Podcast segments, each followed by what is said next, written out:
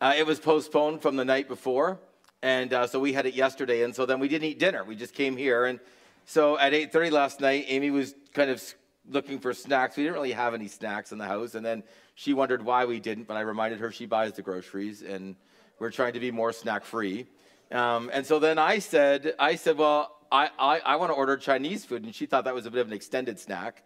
Um, but I called Amy's Walk out in Stoney Creek. They're like, yeah, we can do one more order. I'm like, that's awesome. So I ordered a whole bunch of Chinese food and we sat together opening a couple of gifts. I know we did that Christmas Eve, watching a movie together and divulging Chinese food. We just ate a lot of Chinese food. It was a lot of fun.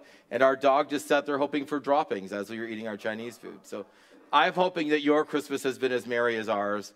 Um, but of course, the real reason we celebrate is the incarnation that Jesus would cloak his deity with humanity, that he would show up, and that he would live among us. And this morning, I want to take a look at Matthew chapter 2. I'm going to read the passage. After Jesus was born in Bethlehem in Judea, during the time of King Herod, Magi from the east came to Jerusalem and asked, Where is the one who has been born King of the Jews? We saw his star when it rose, and we've come to worship him. When King Herod heard this, he was disturbed, and all of Jerusalem with him. When he had called together all the people's chief priests and teachers of the law, he asked, Where is the Messiah to be born? In Bethlehem in Judea, they replied. This is what the prophet says. But you, Bethlehem, in the land of Judah, are by no means least among the rulers of Judah, for out of you will come a ruler who will shepherd my people Israel. Then Herod called the Magi secretly and found out from them the exact time the star had appeared. He sent them to Bethlehem and said, Go and search carefully for the child. As soon as you find him, report to me that I too may go and worship him. After they had heard the king, they went on their way. And the star they had seen when it rose went ahead of them until it stopped over the place where the child was. When they saw the star, they were overjoyed. On coming to the house, they saw the child with his mother Mary. They bowed down and worshiped him. They opened their gift treasures, presented him with gifts of gold and frankincense and myrrh. And having been warned in a dream not to go back to Herod, they returned to their own country another route. When they had gone, an angel of the Lord appeared to Joseph in a dream. Get up, he said, take the child and his mother, escape to Egypt. Stay there until I tell you, for Herod is going to search for the child to kill him. He got up, took the child and his mother, that's Mary. During the night, they left for Egypt, where they stayed until the death of Herod. And so was fulfilled out of the uh, what the Lord had said through the prophet, "Out of Egypt I will call my son." When Herod realized that he had been outwitted by the Magi, he was furious. He gave orders to kill all the boys in Bethlehem and its vicinity who were two years old and under, in accordance with the time he had learned from the Magi. That was what was then, sorry, what was said through the prophet Jeremiah was fulfilled. A voice is heard in Ramah, weeping and great mourning, Rachel weeping for her children and refusing to be comforted because they are no more. We looked last night at the angel's declaration that Christ had come. A Savior had been born who is the Messiah, the Lord. And I suggested last night that he is able to be the Savior because he is the Lord, and he's able to be the Messiah because he is the Lord. No one else could be the Messiah. No one else could be the Savior. Only the Lord could do it. Only the Lord himself could be the Savior and Messiah. That's why it's critical that Jesus is both. When it comes to the Magi, though, there's a whole bunch of misconceptions. I mean, who were they? How many of them were there? Where are they from? And there's a whole bunch of tradition that's been mixed with the biblical account. So, for example, we will sing at times, We Three Kings, but the Bible never mentions in any way that they're kings. King, them being called kings, isn't mentioned until the second century under Tertullian. Also, it's mentioned that there are three of them, but the Bible doesn't say how many there were. Were there two? Were there seven? Were there nine? We have no clue. Three is assumed because there's three gifts, but that's only a possibility. It's not a necessity. And three doesn't show up until the third century with Origen. These are church fathers when they're speculating about what this looks like. And because it happens in the second and third century, those things that are speculated about end up becoming true to Christian history, though not true necessarily to the account itself. But the most complicated thing about this encounter, and then I'll get to the application of it in a few minutes, is when did it happen? When did it happen? Well, we know it didn't happen the night Jesus was born. But when did it occur? This is incredibly complicated to figure out, and much debate is over this. So you have the shepherds who are there the night that Christ is born. The angel appears to them declaring that Christ is born. And, and when the angels appear to them declaring that Christ is born, they go and they worship him. They're there. Then, 40 days after that, after Mary is purified, she goes to the temple. So you need to re- remember Jesus' parents, right? Er- earthly mother, Mary, earthly father, Joseph, though God the Father is the one who, because God the Son, he's part of the triune God, Jesus. Uh, Jesus placed by the Holy Spirit into Mary's womb. But Mary and Joseph are from Nazareth. They've traveled from Nazareth to Bethlehem.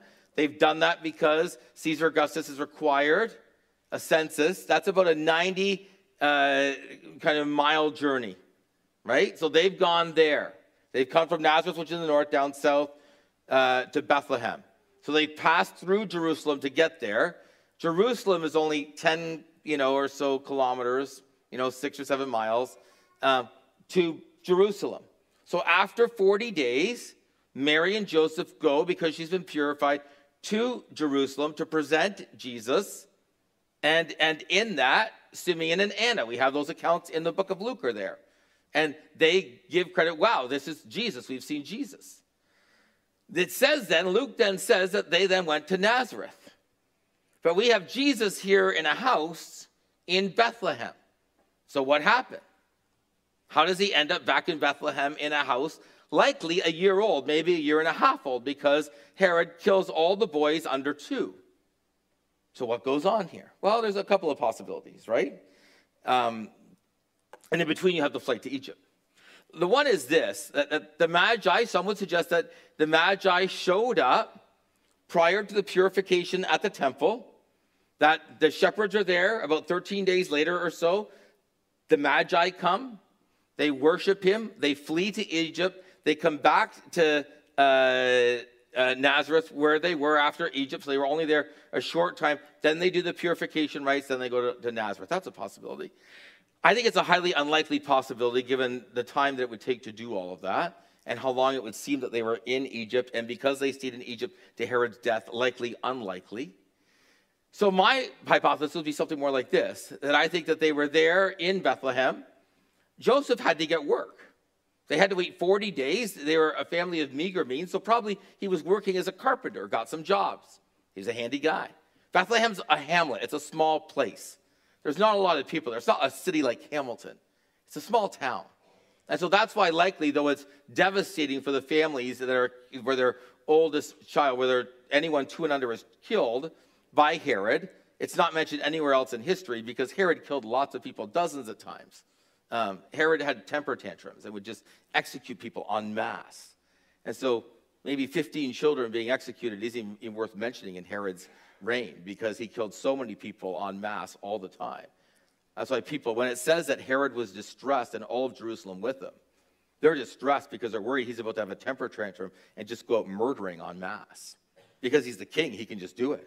He can do whatever he wants. We don't understand monarchy. Even as Queen recently passed away, the Queen recently passed away, she had no power.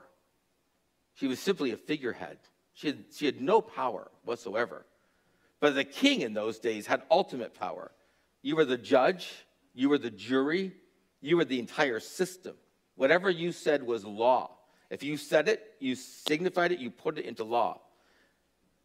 So here's what I think happened Jesus was born. They, they've gone from um, Jerusalem, or sorry, from Nazareth down to Bethlehem. Jesus was born, the shepherds come.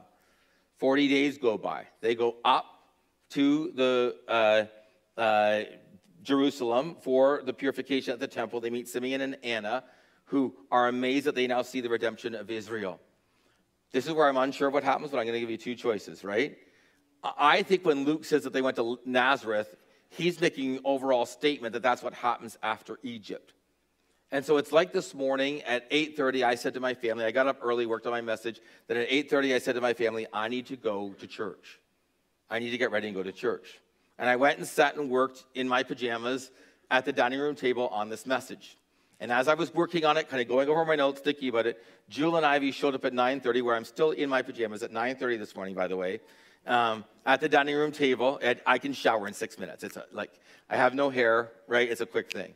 So I'm there at the dining room table, and I can't remember was it you, Jewel, said to me, "Dad, what are you doing here? You said you were going to church." Now this happens in my house all the time. I'll say to Amy, I'm going to the gym. And what I mean is, at some point in this next block of time, I'm going to the gym and I'll read and pray and I'll get lost in a book and I'll think about some things. And she'll come downstairs and be like, You're going to the gym. I said, I am, but I haven't gone yet. And I think that's what likely has happened. That Luke is just saying that they went to, uh, they, they, they, they eventually came back uh, to where they, had, where they had begun, right? To uh, Nazareth. However, he doesn't give account like Matthew does of Egypt. He just doesn't do that.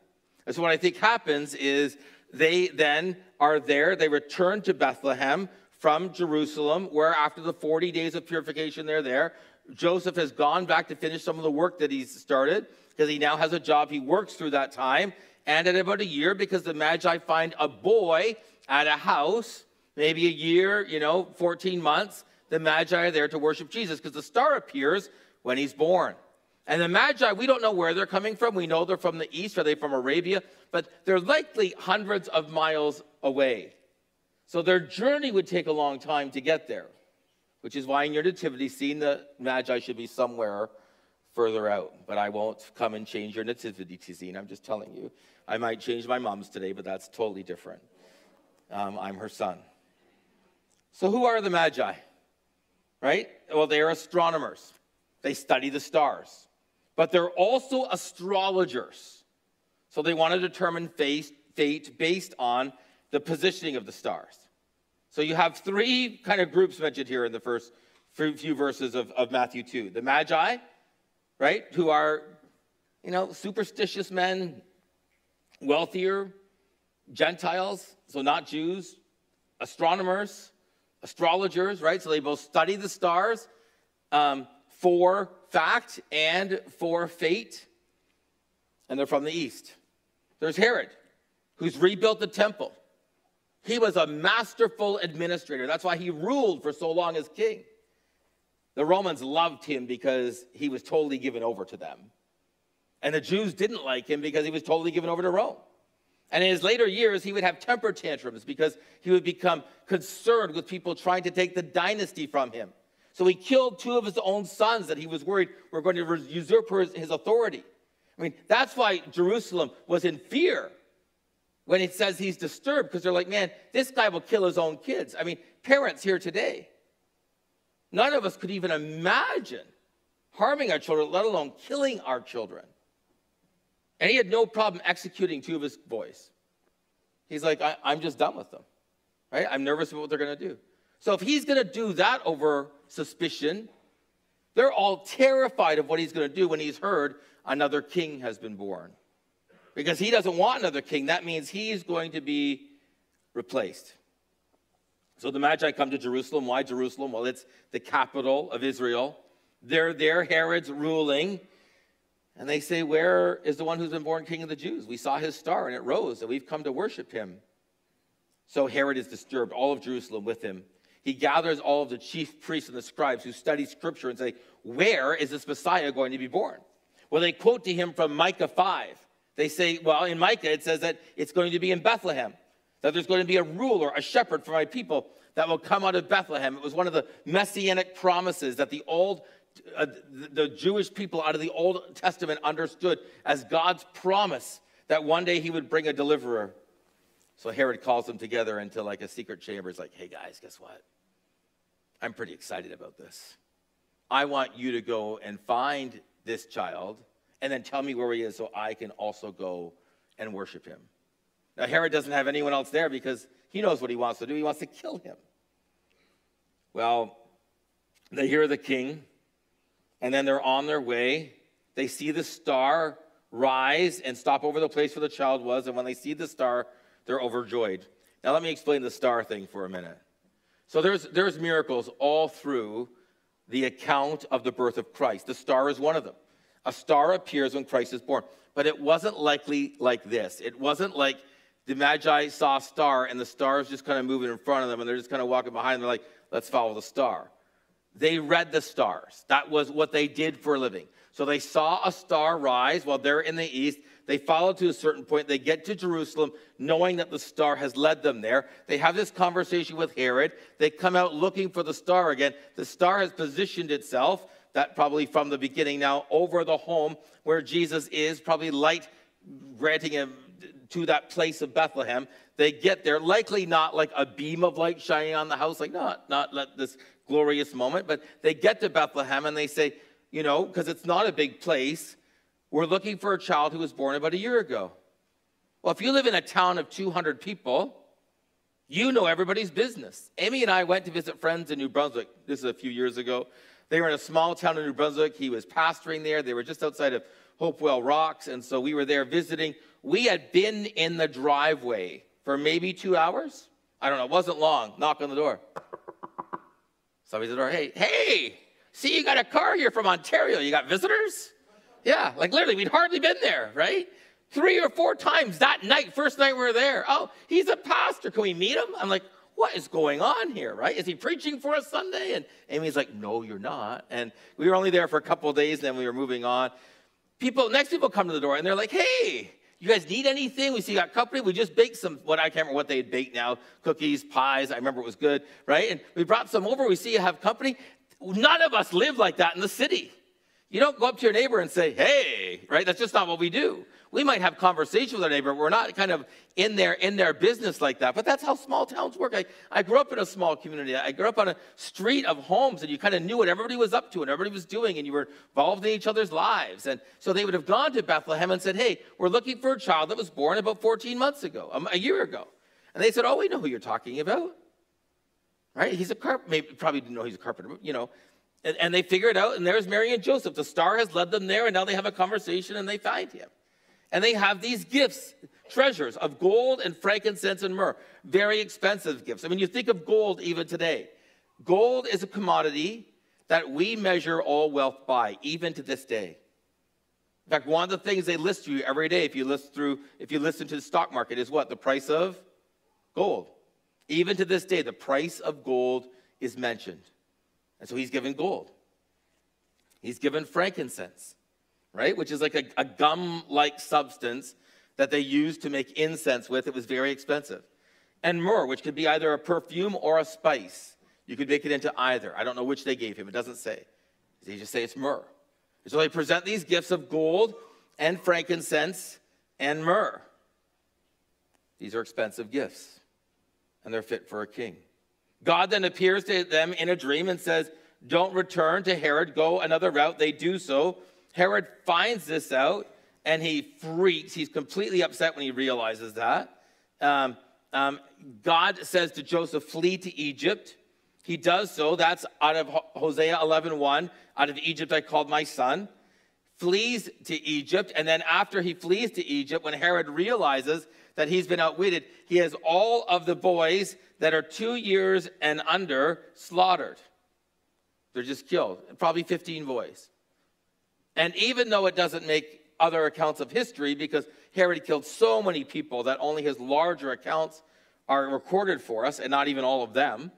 Um, in Jeremiah 31, it's recorded that this great mourning was there.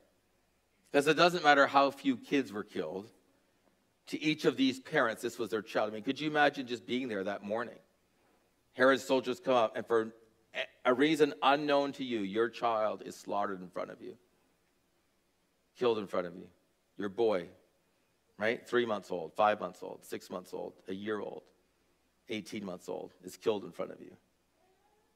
And of course, there would be great mourning and great weeping. I mean, who does this guy think he is? Well, he's the king. He can do whatever he wants. He has ultimate power. If he wants to kill those boys, he can kill those boys. That's up to him. That's the kind of king he is. Merry Christmas. So, five things quickly. What comes out of this account of Jesus and the Magi? The first is this they're looking for the king. Jesus is king. Jesus is the king.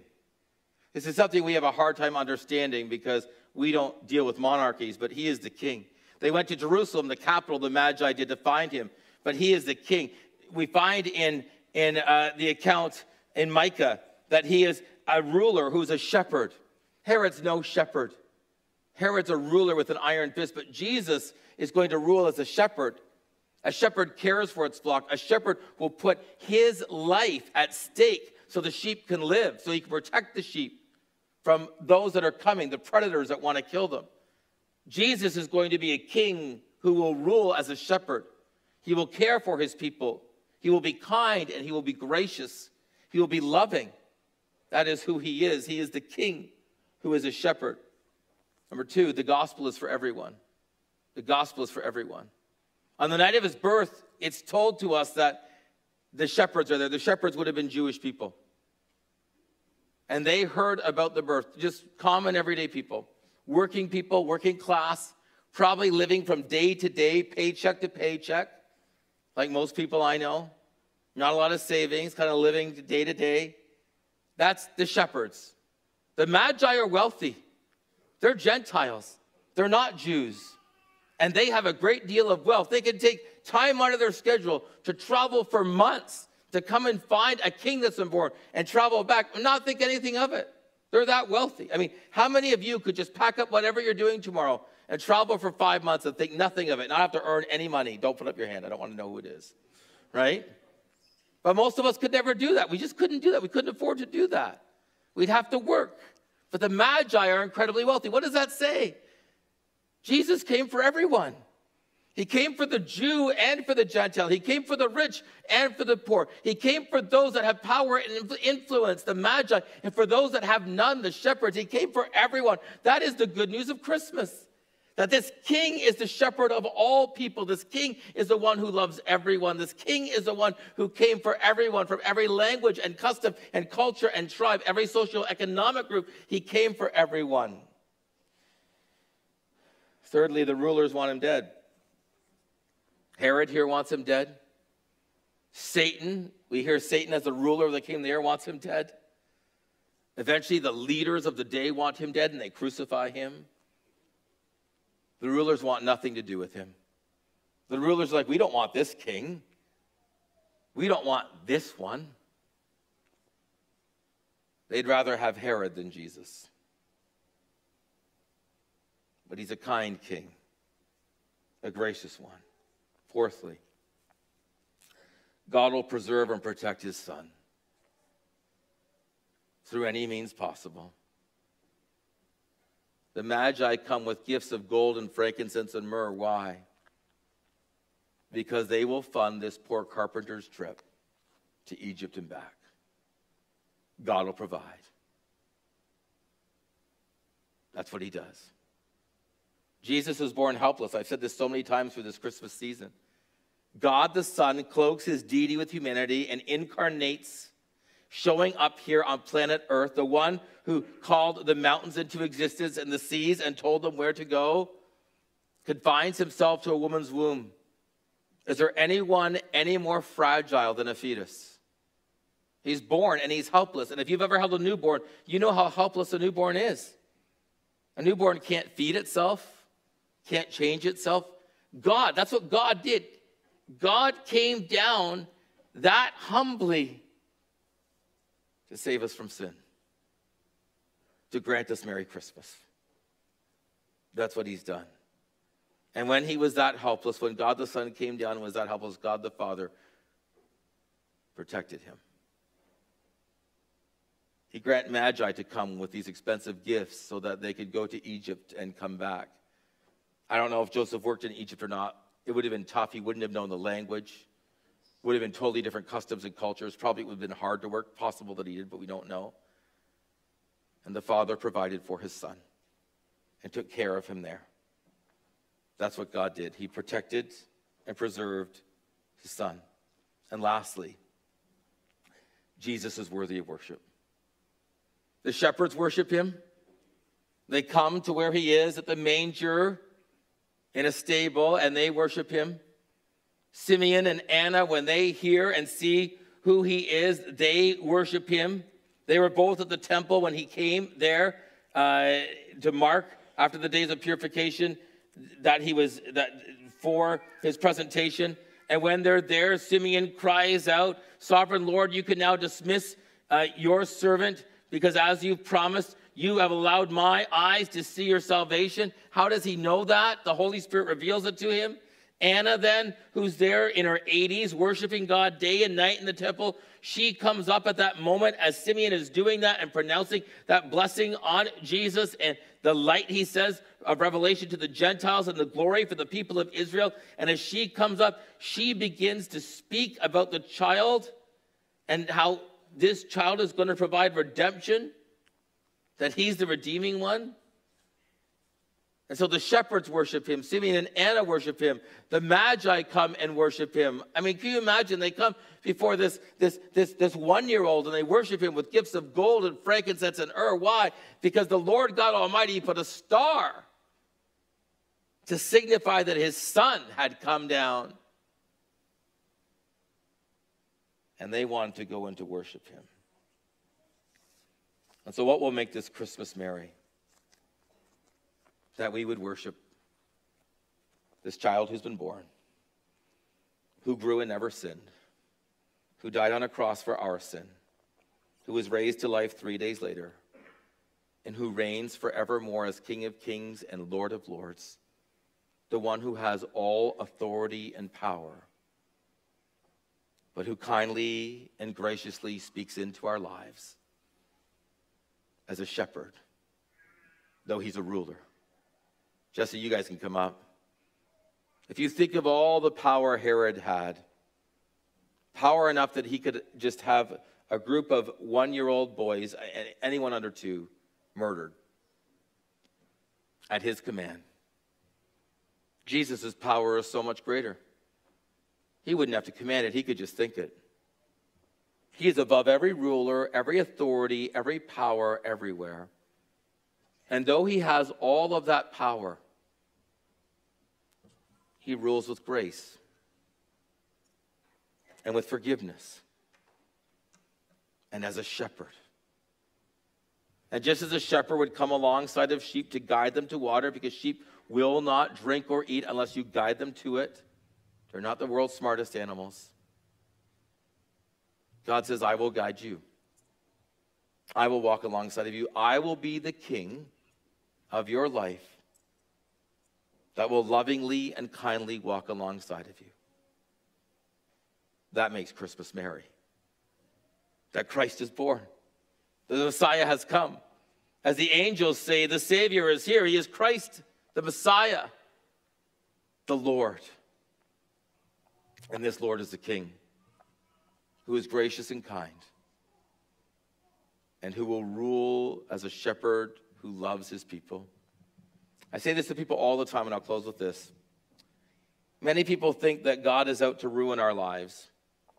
That if we actually give our lives over to Him, that our lives will be ruined by Him. The God who would give His Son up, the Son who would come and die for our sin, who would take our place on a cross and die in our stead.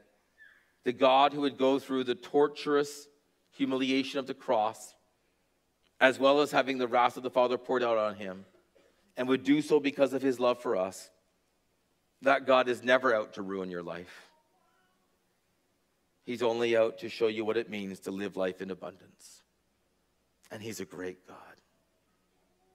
He is the king who is a shepherd to his people. Merry Christmas. Would you pray with me? We're thankful,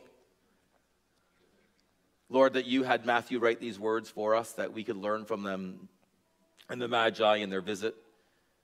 We thank you, Jesus, that you are King who is worthy of worship. We thank you, Father, that you protected your Son when he incarnated himself and came and lived among us. And we thank you that we can be a people whose lives are granted over to the Savior, who is kind and benevolent and loving and gracious. So, for each of us today, though many of us will visit family and friends and enjoy moments of celebration and fun, may we also today be reminded of the fact that Jesus Christ is Lord and He loves us with an everlasting and unending love. We ask in Jesus' name, amen.